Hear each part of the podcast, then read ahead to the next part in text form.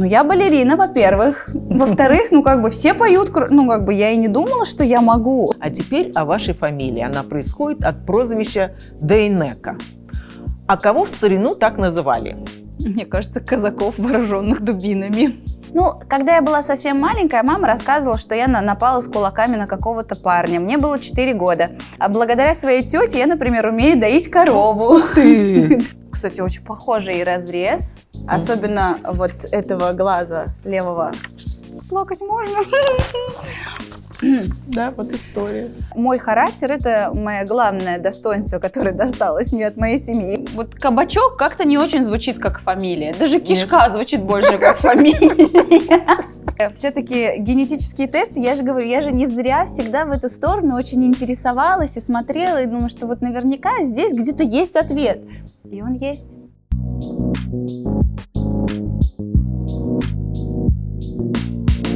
Виктория Дайнеко. Российская певица и актриса.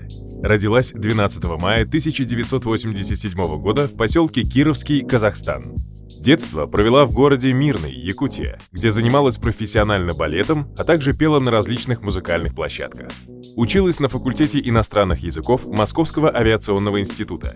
Популярность приобрела во время участия в проекте «Фабрика звезд пять», которым стала победительницей. Родители.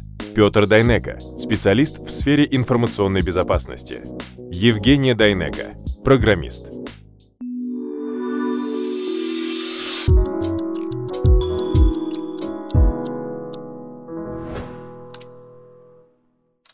Здравствуйте, меня зовут Елена Ханга, это проект «Происхождение». Подписывайтесь на нас, впереди очень много интересных историй. Сегодня у нас в гостях российская певица и актриса Виктория Дайнеко. Виктория, спасибо большое, что согласились принять участие в нашей передаче. Итак, вы сдали ДНК-тест. На что да. вы рассчитываете? А, ну, ДНК-тест – это в целом очень любопытная процедура, которая позволяет тебе узнать а, чуточку больше о себе, так как мне кажется, что я знаю недостаточно, и что угу. я хочу знать больше. А насколько вы вот, знаете поколение? Вы знаете бабушек, прабабушек? Вот как и, далеко? Э, знаю бабушек, прабабушек, и знаю э, только вот наслышана о прапрабабушках. То есть я, конечно же, их никогда не видела, вот, но о них мне рассказывали. Все, что происходило дальше... Позднее я не в курсе. Но это очень интересно, на самом деле, потому что а, были интересные времена, перемещение людей из одного места mm-hmm. в другое, и поэтому а, вот, ДНК-тест, наверное, одна из возможностей ответить на свой собственный запрос. Давайте начнем с ваших родителей. Давайте. Чем они занимались? Я слышала, они были программистами. Моя мама до сих пор программирует, и мой папа до сих пор занимается информационной безопасностью. Угу. Собственно, мама с папой, подари... может быть, не подарили мне братьев или сестер, но подарили мне в детстве мой компьютер. Ну, точнее, он был не моим, он был рабочим маминым, потому что она какое-то время работала из дома. Вот, но это, наверное, сразу же подарило мне такое определенное любопытство, потому что когда перед тобой есть компьютер, то перед тобой большой мир. А когда, я не помню, в каком классе появился интернет, mm-hmm. то это, конечно, вообще было совершенно... Мир заиграл другими красками. Да-да-да, совершенно другие краски, но, в общем, это был большой интерес. И я тоже в это время, как какое-то время этим увлекалась. А кто вам подарил голос? А голос, наверное, подарили все-таки мои бабушки, хотя мама с папой не замечены в каких-то певческих историях, но вот про бабушек я часто слышала, во-первых, бабушка по маминой линии, она вроде как, ну, любила петь, там, вместе с семьей, мы там во дворе часто сидели, mm. они что-то пели, вот. И моя бабушка пап, по папиной линии, у нее был всегда очень мощный голос. А, как, мне рассказывали, что когда она работала на подхозе, там, в поле, она там была какая-то главная, если она могла крикнуть с одной стороны поля, ее слышали на другом. Ее все непременно боялись, потому что она звучала очень громко и строго. Поэтому я подумала, что, наверное, это такой симбиоз мелодичности с одной стороны и силы духа и голоса с другой стороны. Я также знаю, что в детстве вас родители отдали в балет. Да, но э, так как, кстати, моя мама сама увлекалась танцами одно время и даже э, там, mm. в каких-то конкурсах принимала участие. Никогда этого не видела, нет ни одного видео, ничего на, на память. Но э, когда меня отда- отдала мама в балетную школу... А там пять лет было? Сколько? Мне было пять лет, но... Причина была, в, в, в детском саду сделали осмотр и решили, что у меня есть сколиоз. И чтобы с ним бороться, чтобы спасать спину девочки, нужно непременно отдать ее в балетную школу. Но дело в том, что до сих пор педиатры, когда видят, что ребеночек там чуть-чуть сутулится или там, а, не знаю, лопаточки не на месте, говорят, может быть, все-таки балет? Вот, собственно, так я и оказалась в балетной школе. И когда меня туда мама ввела на просмотр за руку, я вообще даже не понимала, что от меня хотят. Куда я иду, зачем я туда иду. Но это в итоге стало такой моей большой-большой любовью. Угу. Ну, а потом как вы запели? Запела я совершенно случайно. Опять-таки рассказываю, что когда я приезжала там, к бабушке в Казахстан, мы там собирались во дворе, например, там была моя тетя. Ну, она, конечно, мне по статусу тетя, но она больше как сестра всегда для меня была, и ее сестра.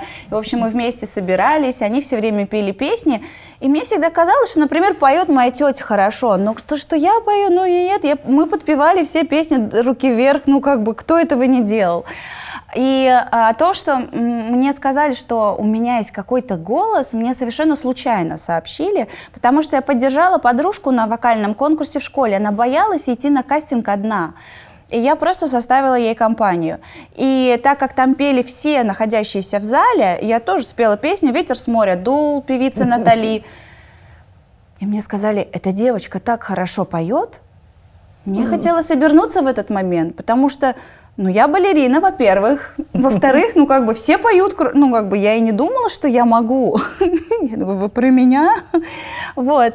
Но, честно, в первое время я не очень верила, не очень воспринимала свой голос со стороны. То есть я вообще пою, наверное, благодаря людям, которые мне сказали, что я могу это делать, а не потому, что я решила, что... Я не пришла к маме, говорю, мама, я певица. Конечно, в какой-то момент я сказала, что все, я бросаю балетную школу, я буду заниматься в эстрадной студии в, ш, э, в школе общеобразовательной. Мама, конечно, была в шоке, в удивлена, потому что ну, столько лет как было положено. Как можно балет оставить? Да, профессиональную балетную школу, не какой-то кружок, где там ребенок занимается один раз в неделю. То есть я не доучилась буквально там года четыре до э, диплома хореографа. Вот, и вдруг такая вот новость. Но э, в какой-то момент именно мама и поддержала, услышав где-то меня на концерте, она сказала... И это был даже не концерт, а конкурс, в котором я проиграла. И мамам, и я сказала, все, я больше петь не буду. Я изначально не думала, что это хорошая идея, но теперь совершенно точно нет причин продолжать. И моя мама как раз-таки была тем человеком, который сказал, нет, ты очень хорошо поешь, тебе нужно продолжать. Поэтому Молодец. Мои родители, конечно, в этом плане оказали мне колоссальную поддержку. А теперь о вашей фамилии. Она происходит от прозвища Дайнеко. А кого в старину так называли? Внимание, варианты ответов. Казаков, вооруженных дубинами, писаря, оформлявшего купчую, чиновника, выдающего суду, крестьянина, занимающегося землепашеством. Мне кажется, казаков, вооруженных дубинами. И это правильный ответ. Дайнеко означает «дубина» или «палка». Мартын Пушкарь собрал полк, в котором вошли выходцы из простонародья, еще не обученные управлять саблей и огнестрельным оружием. Вооружив дубинами и рогатинами, он стал называть их «дайнеками». Таким образом, эта фамилия указывает на принадлежность к казачеству. Вот Видите? И характер! Вот теперь вот мы характер. Поняли, откуда у вас такой характер. Да, к нам теперь... не подходи. Да. Расскажите о своем детстве. Где вы родились, где провели детство? Я родилась, как и вся моя семья, в Казахстане, но выросла в Якутии.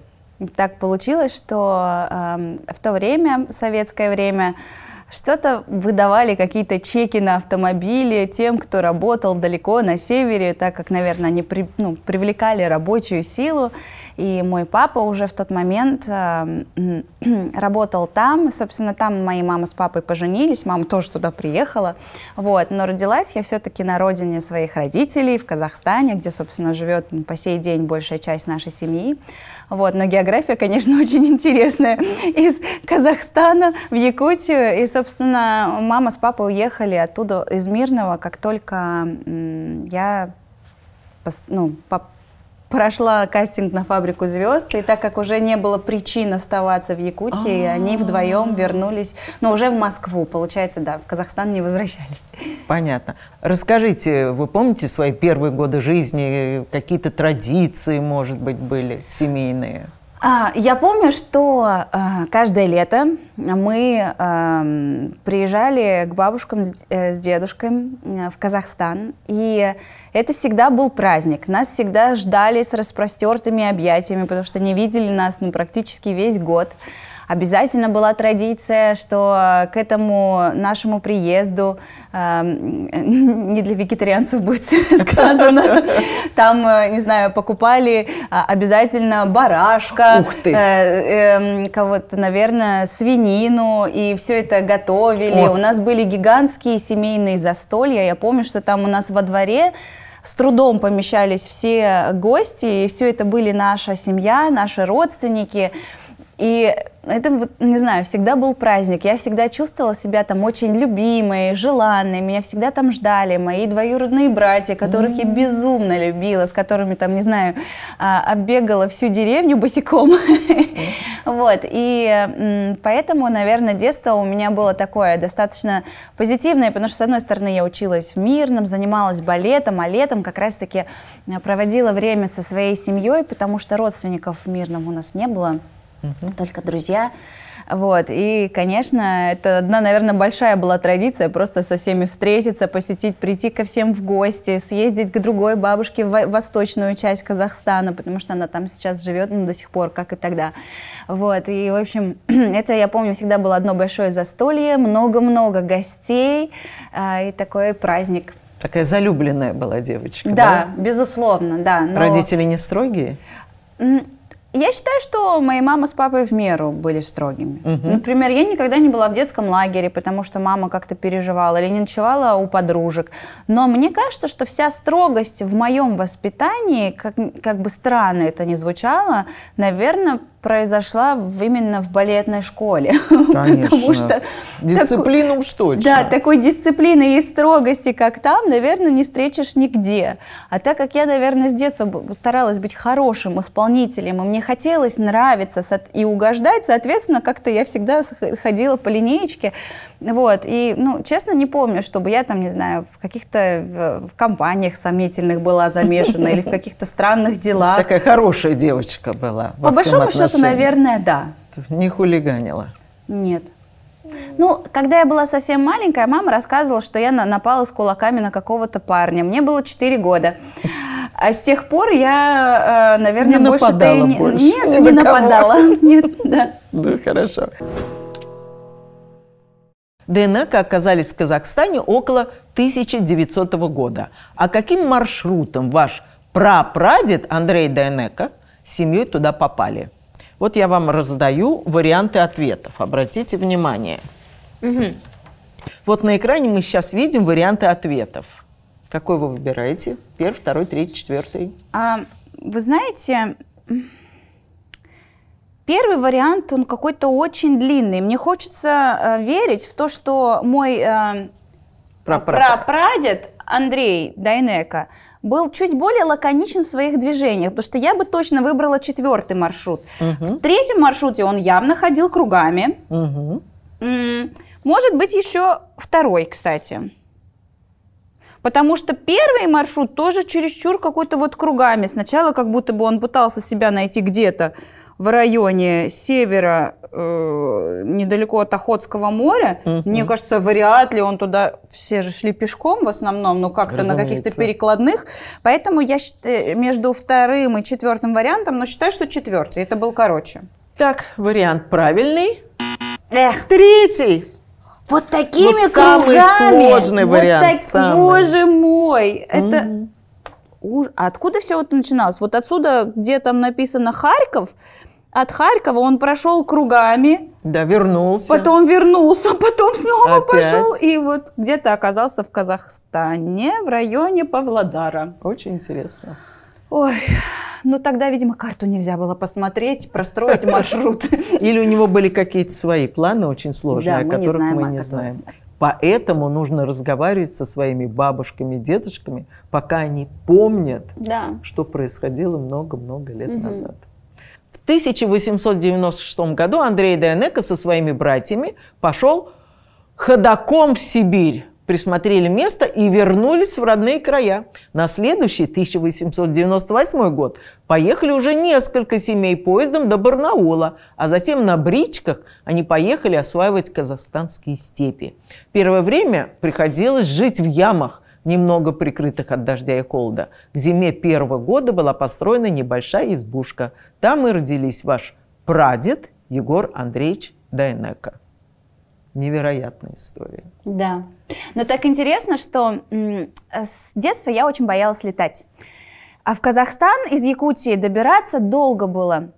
Мы а, иногда начинали наш маршрут не из Алматы, а, чтобы поехать в мой поселок, где я родилась, Кировский, где там жила большая часть семьи. Мы иногда начинали наш маршрут а, с города Шемонаихи, в котором живет мамина мама, моя бабушка.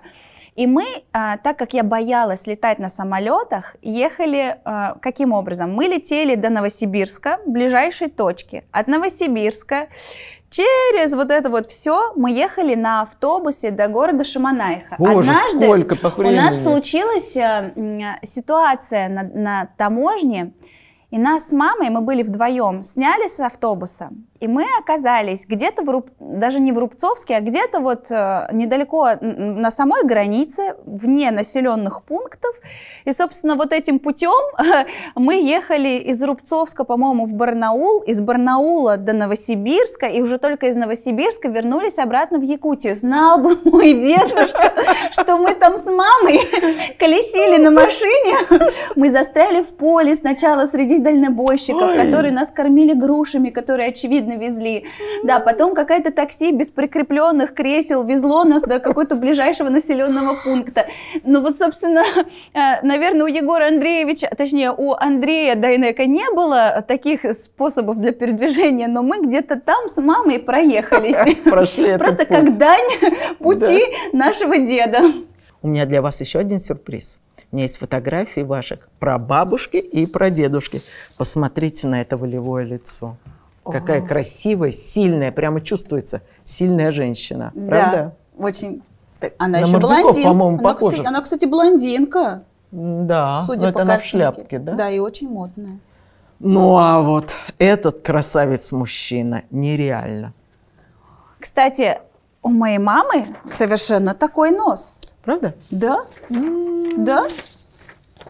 А это получается д- дедушка моей мамы. Да. Очень а это бабушка. Слушай, а какие современные лица, правда? Да, вполне себе. Прям вот их можно встретить на улице сегодня. Единственное, чем они отличаются, это при, прическами. Потому что так, ну, тогда... Ну, сейчас мужчины, кстати, иногда делают такую да, себе да, прическу. Делаю, а вот женщины, да. конечно, уже не носят таких. Ну, шляпки? Из, я, из, я с удовольствием шляпок. В такую Да, поделала. Я тоже. У меня, кстати, есть коллекция винтажных м-м, шляпок. Что вы говорите? Да. Вы должны показать. Да. Возвращаемся к вашему ДНК-тесту. Да. Знаете ли вы этнический состав свой? Этнический состав э, более или менее знаю. Знаю, что часть папиной семьи во время Голодомора перешла из э, Украины, которая граничит с Белоруссией, в Казахстан. А мамина семья, как они оказались в Казахстане, до конца точно не знаю, но знаю, что изначально ее родственники в основном жили на территории Украины, угу. а потом, а, не знаю как, очень многие мигрировали сначала на Урал, а потом в Казахстан. Ну, там, в принципе, не очень далеко, граница где-то рядом. Вот. А, знаю, что мои прабабушки, что с папиной линии, что с маминой линии из Польши. больше не знаю ничего. Я знаю, что там кого-то раскулачивали, кто-то куда-то переезжал. В общем, вот это вот все. К сожалению, всех подробностей не знаю. Я даже до конца всех имен не знаю. А вы искали сами? Я такой человек, который даже не знает, где искать. Mm-hmm. Начала, видите, с, ген- с генетического теста. Это уже э, mm, что-то. Хорошее начало. Вот, да, искать в архивах, э, может быть, как-то можно. Но нужно же знать, что искать. Я вот, вот, вот в этом ничего не понимаю. Я даже, кстати, часто вижу, в, знаете, такие сервисы в интернете, mm-hmm. которые помогают собрать генеалогическое древо. Mm-hmm. Я такая, ну, может быть, мне стоит обратиться. Когда-нибудь. Да. А дочке своей будете рассказывать? Да, конечно. Она Дочери еще своя. Ей, ей восемь лет. Да, У уже. нее есть еще вторая сторона семьи, папина. Я там тоже как бы, ну, что знаю, то знаю. Но надо, конечно, разузнать побольше. Угу. А, несмотря на то, что я, ну, как бы в разводе с своим бывшим супругом, но я считаю, что он не, не постесняется поделиться со мной информацией именно о происхождении моего ребенка. Я считаю, что это интересно, это очень важно. И это делает тебя тем, кто ты есть. Твоя семья и твои предки. У вас есть какие-то там экзотические подозрения? Вот к нам приходила Лада Дэнс, и она говорит, вот посмотрите, какие у меня глаза. Угу. Это же японские глаза. Вот я чувствую, что были где-то японцы. И что, нашлись? Нет. Как жаль. Скорее, экзотические какие-то м, корни у меня ищут, как правило, мои поклонники. Что они предполагают? В какой-то момент даже, знаете, раз, раз, раз, разгорелась борьба, потому что люди из Якутии говорят, она наша, она якутка. Угу.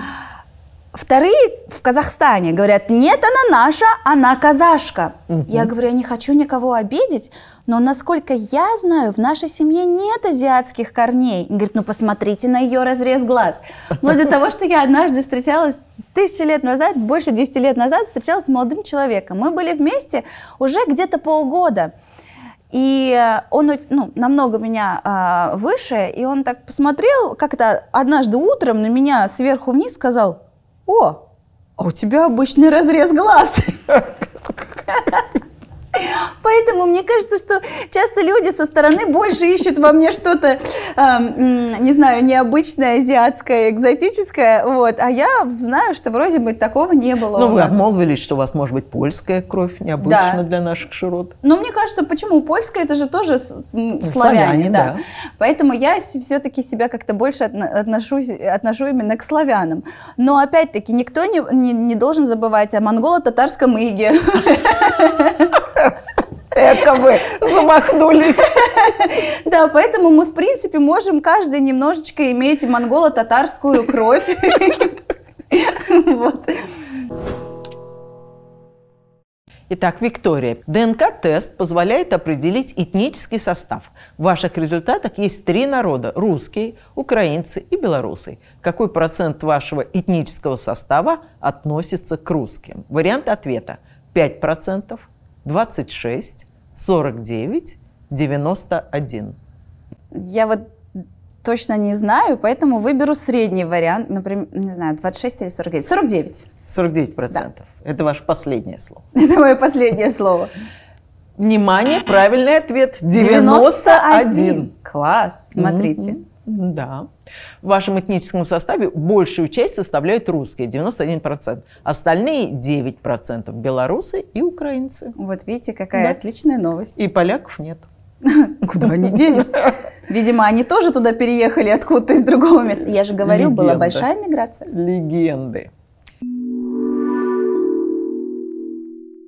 Есть какие-то семейные легенды, истории, который говорит бабушка, а ты знаешь, что твой прадедушка был там кем-то? Ну, вообще, э, так сложилось, что э, своими э, дедушками, папами очень гордятся в нашей семье и очень любят рассказывать, как там, не знаю, дед служил на войне, как он никогда потом о ней не рассказывал. Почему мы ничего не можем рассказать э, ни друг другу? Потому что наш дедушка, который прошел не одну войну, э, он э, всегда замолкал, всегда только плакал э, в ответ, ну, что он уже и плохо себя чувствовал, он был там и контужен, и частично обездвижен.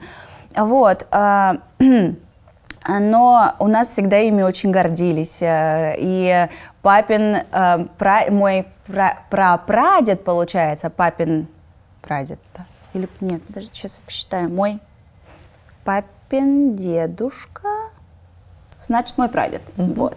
Мой прадед тоже был э, таким серьезным э, человеком, э, очень серьезным. Сильным и крепким, он ветеран войны, и... Э, э, как бы иронично не звучало, но там в девяносто лет он умер от отравления. И когда врачи его осматривали уже после, он говорит, боже, да он мог бы жить еще там больше ста лет, потому что mm. он был действительно очень крепким, очень хорошая таким, генетика. Сильным. Да, хорошая генетика. Вот. И, ну, в целом, наверное, да. И еще у нас был, у меня была прабабушка, которая умерла прапрабабушкой как раз-таки, то есть она не только правнуков своих нянчила, но и праправнуков. Mm-hmm. Вот, моя бабушка Маруся, она э, потеряла своего мужа на войне, он пропал без вести. Mm-hmm.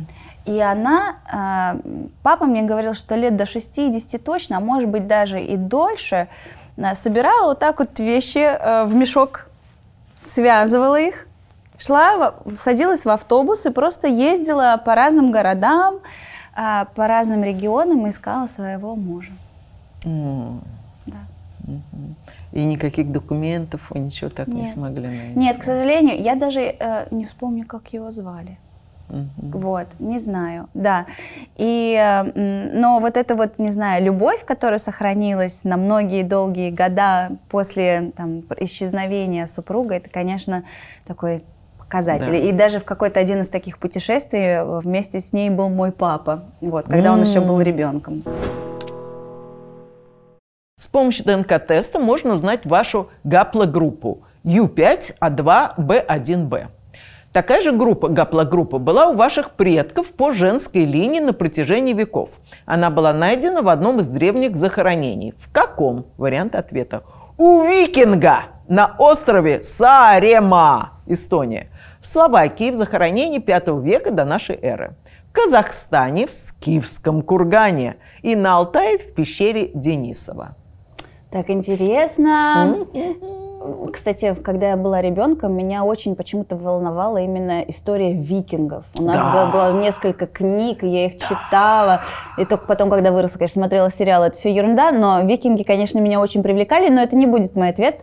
Так, но так. если девяносто процентов русских, девяносто один процент русских, так. то я, наверное, выберу Алтай. В пещере Денисова? Да. Но в конце концов могу и ошибиться, я не боюсь. Так, боюсь, что вы ошиблись, потому что правильный ответ в Словакии в захоронении пятого века до нашей эры. Ничего себе, в Словакии. Идентичная гаплогруппа была обнаружена у мужчины из захоронения пятого века до нашей эры в Хатине, Словакия. Череп этого человека после смерти был перенесен на правое бедро, а погребальный инвентарь включал глиняный сосуд, два веретена, бронзовую подвеску в форме корзины и другие принадлежности. Кстати, у вас достаточно редкая гаплогруппа, она встречается реже, чем у каждого трехсотого клиента Genotek. Вот такая Ничего вот себе. Удивительная Виктория. Очень интересно. Ну а с тетями и дядями вы общались? Конечно. Мои тети и дяди замечательные совершенно. Вот. Они все разные, у них очень много детей.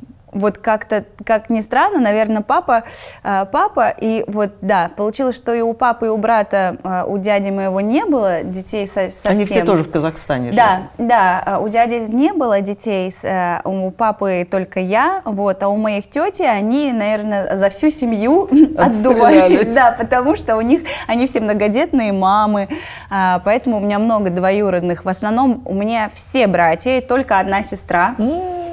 Двоюродная. С троюродными чуть проще, их чуть-чуть побольше девочек. Вот. А двоюродные у меня все братья.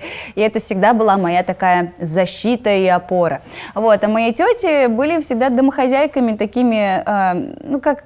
Э, для кого-то это может как-то не очень звучать, но для меня там женщина в деревне, которая занимается своим хозяйством. У моей тети была корова.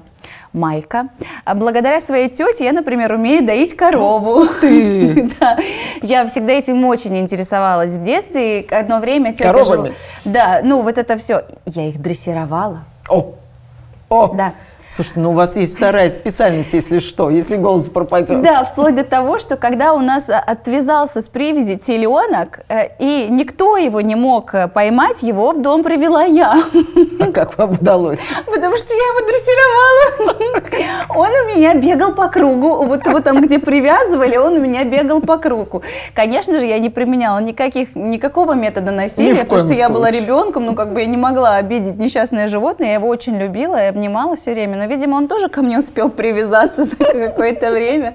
Вот, у меня есть даже где-то детская фотография, где я сижу верхом на нашей корове. Правда, однажды я испортила в семь вечера. Так. А, и, видимо, даже какую-то прибыль своей тете, потому что я решила, что я сейчас сама пойду и подаю корову. Так. Но я не знала, например, что корова нервничает, когда к ней подходит не ее хозяйка. Хозяйка с кем-то может прийти, то есть со мной. Mm-hmm. А тут пришла я. И я не вытерла ей вымя, потому что оно было все в пыли. Я надоила стакан молока, я гордилась этим страшно, я прибежала ко всем, говорю, смотрите, я сама, я сама надоила стакан молока, в нем была куча грязи. Ой. И мне, на меня тетя наругалась, говорит, что же ты сделала, она же сегодня больше не даст молока. А почему всего один стакан молока? Потому что она понервничала. Корове нельзя нервничать, коровам нужно спокойствие. Если коровам нужно спокойствие, то что говорить о женщинах, особенно кормящих? По результатам предварительного интервью перед съемками вы рассказали нам о двадцати двух своих предках. Генеалоги Genotek изучили архивные документы и построили вам генеалогическое древо. Как вы думаете, сколько в нем сейчас людей? Варианты ответа – сорок четыре. восемьдесят четыре, сто четыре и сто тридцать четыре человека. А, я хочу, чтобы там было сто тридцать четыре человека. Ну, если реально. А если реально смотреть в глаза? Ну, я думаю, что если реально, то восемьдесят четыре человека можно, наверное, найти как-то в архивах. Может быть и нет. Ну, в общем, пусть будет восемьдесят четыре. Хорошо, смотрим. Буду правильный скромнее. Ответ. Итак... сто тридцать четыре! Вы можете себе представить? сто тридцать четыре. Извините, человека. Звукорежиссеры. Я пошла. Виктория, вот это ваше древо. Ого! сто тридцать четыре родственника. Ничего себе! Mm-hmm. Нас так много, и вместе мы сила. Класс! Алесины, Дайнеко, Грунские. А вот это еще что-то, что я не знаю. Класс! Супер! То есть, вы, То есть мы... это вот эта вот маленькая точечка, это mm-hmm. я. Вы сюда впишите свою дочку. Да, обязательно, с удовольствием. Mm-hmm. Да, она будет в другую сторону. Хорошо. Класс. Генеалоги Genotek провели для вас поиск и нашли родственников. И самый старший из них, Алексей Алесин, родился примерно в тысяча семьсот пятидесятом году. семь тысяч семьсот пятидесятом. Всю информацию вы подробнее сможете изучить в своем личном кабинете. Ничего себе, как интересно! Это же мамин пра-пра-пра-пра-пра... Вау, дедушка. И мой, соответственно, тоже. Что значит мамин? Это удивительное чувство. Вот у меня так далеко не ушли. Я завидую вам белой завистью. Генеалогам Genotek удалось найти архивные записи о том, что у вашего прадеда Валентина Илларионовича Алесина в тысяча девятьсот втором году умер брат Михаил в возрасте одного года и десяти месяцев от английской болезни. А какую болезнь в то время называли английской? Варианты ответа. Чехотка, дизентерия, рахит и оспа. Английская.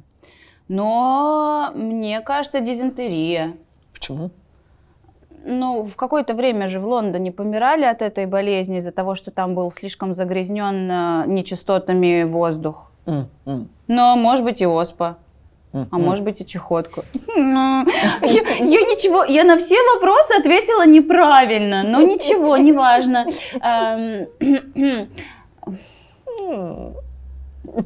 Сейчас будет смешно, если это будет единственное, что я не подозревала, например, рахит.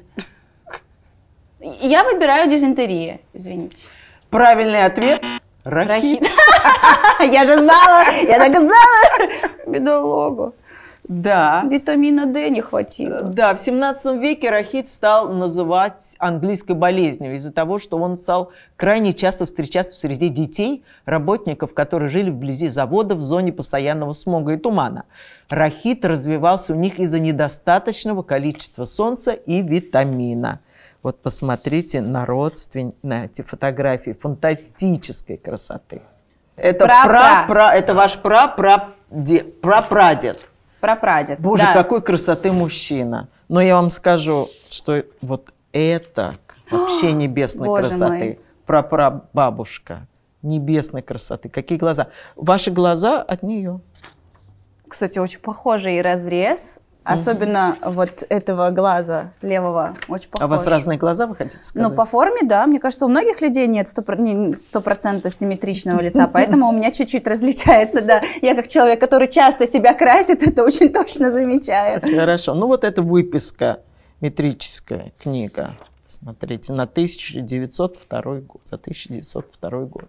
Это запись, в которой вы видите, что у вашего прапрадеда Иллариона был сын, который умер в возрасте года. Плакать можно? Да, вот история. Ой, ничего себе.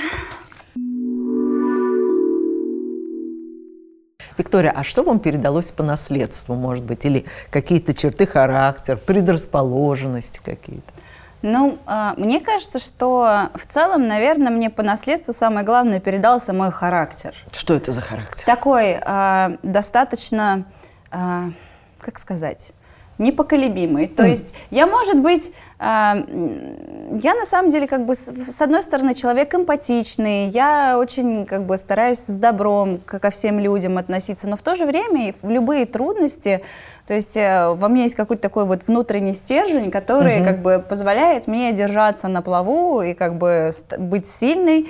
Очень часто это мешает мне в жизни, особенно в личной жизни, потому что очень сложно мужчинам с сильной женщиной рядом, но что поделать, у меня была очень сильная одна бабушка, вторая бабушка тоже очень сильная, у меня очень сильная мама, но с ней же как-то папа мой справляется, слава богу, поэтому я думаю, что невозможного не бывает, вот, поэтому, да, наверное, мой характер — это мое главное достоинство, которое досталось мне от моей семьи. Скажите, а в творчестве вам помогает в карьере ваш твердый характер? Нужно ли быть железной в мире шоу-бизнеса? Конечно, да. Мир шоу-бизнеса, он, в принципе, такой м- достаточно суровый. И я не говорю про то, что какие-то взаимоотношения между людьми, но тебе нужно все время преодолевать себя, свою усталость, свою, не знаю, в- свою выносливость тренировать бесконечно.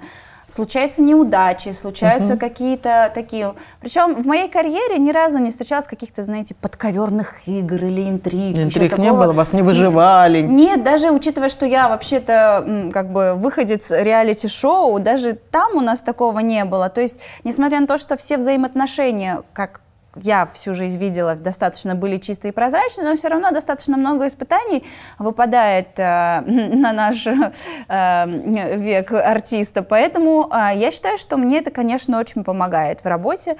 Вот. И э, опять-таки певицей я стала, наверное, благодаря своему упорству, mm-hmm. потому что меня не учили петь педагоги по вокалу. Меня учили певицы, которые меня вдохновляли, их музыка. И, наверное, эм, имеет такое количество неудач, э, как я имела в процессе своего самообучения дома, я могла сдаться и сказать: «Все, точно нет».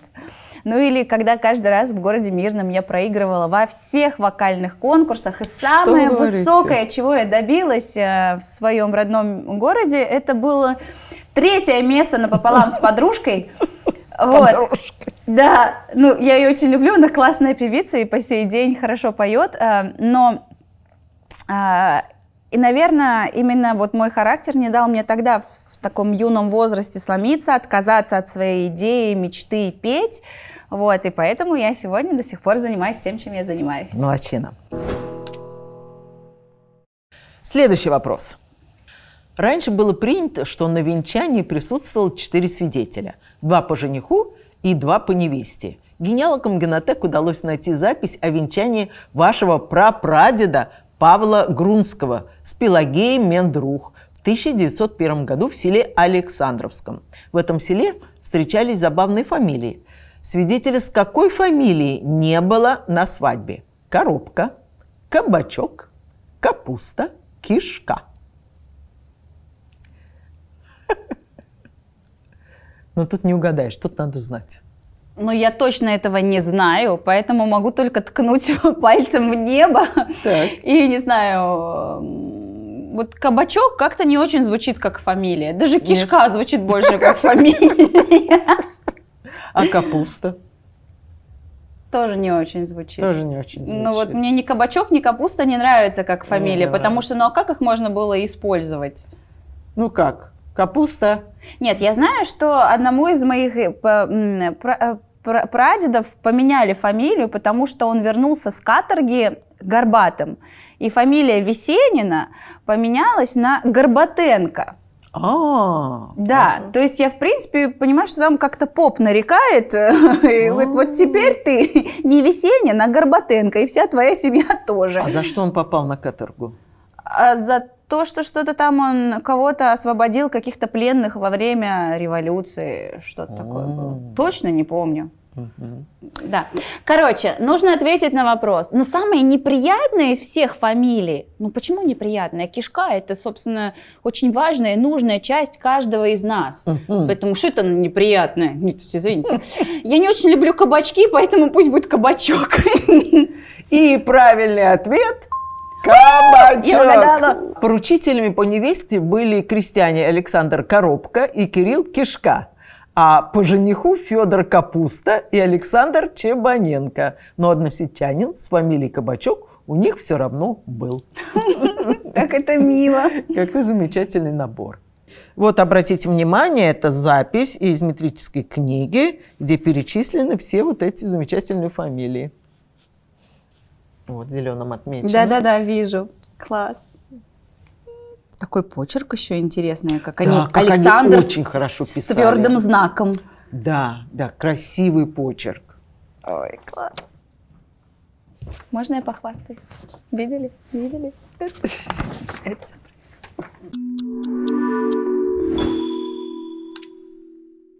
Спасибо большое. Ну вот расскажите, что-нибудь вы для себя узнали необычное и вообще, как вам сам процесс? Конечно, я узнала необычное. Во-первых, я, не уз... я узнала сегодня э, имя дедушки, которого искала моя прабабушка всю свою жизнь. Mm-hmm. Mm-hmm. Вот. А, конечно, много всего нового, интересного. Один маршрут моего э, прапрадеда, чего, чего стоил, конечно, безумно интересно. И все-таки генетические так тесты, я же говорю, я же не зря всегда в эту сторону очень интересовалась и смотрела, и думала, что вот наверняка здесь где-то есть ответ. И он есть. Mm-hmm. Спасибо.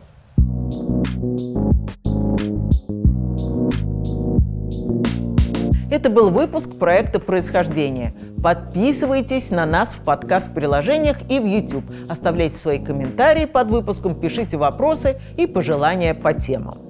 Небольшой лайфхак для наших зрителей. В личном кабинете Genotek можно воспользоваться бесплатным сервисом обработки фото. Специальный алгоритм автоматически улучшит их, добавит цвет и повысит резкость. А еще в телеграм-канале Genotek каждый день публикует очень интересные посты о научных исследованиях генетики. Подписывайтесь и там. До встречи!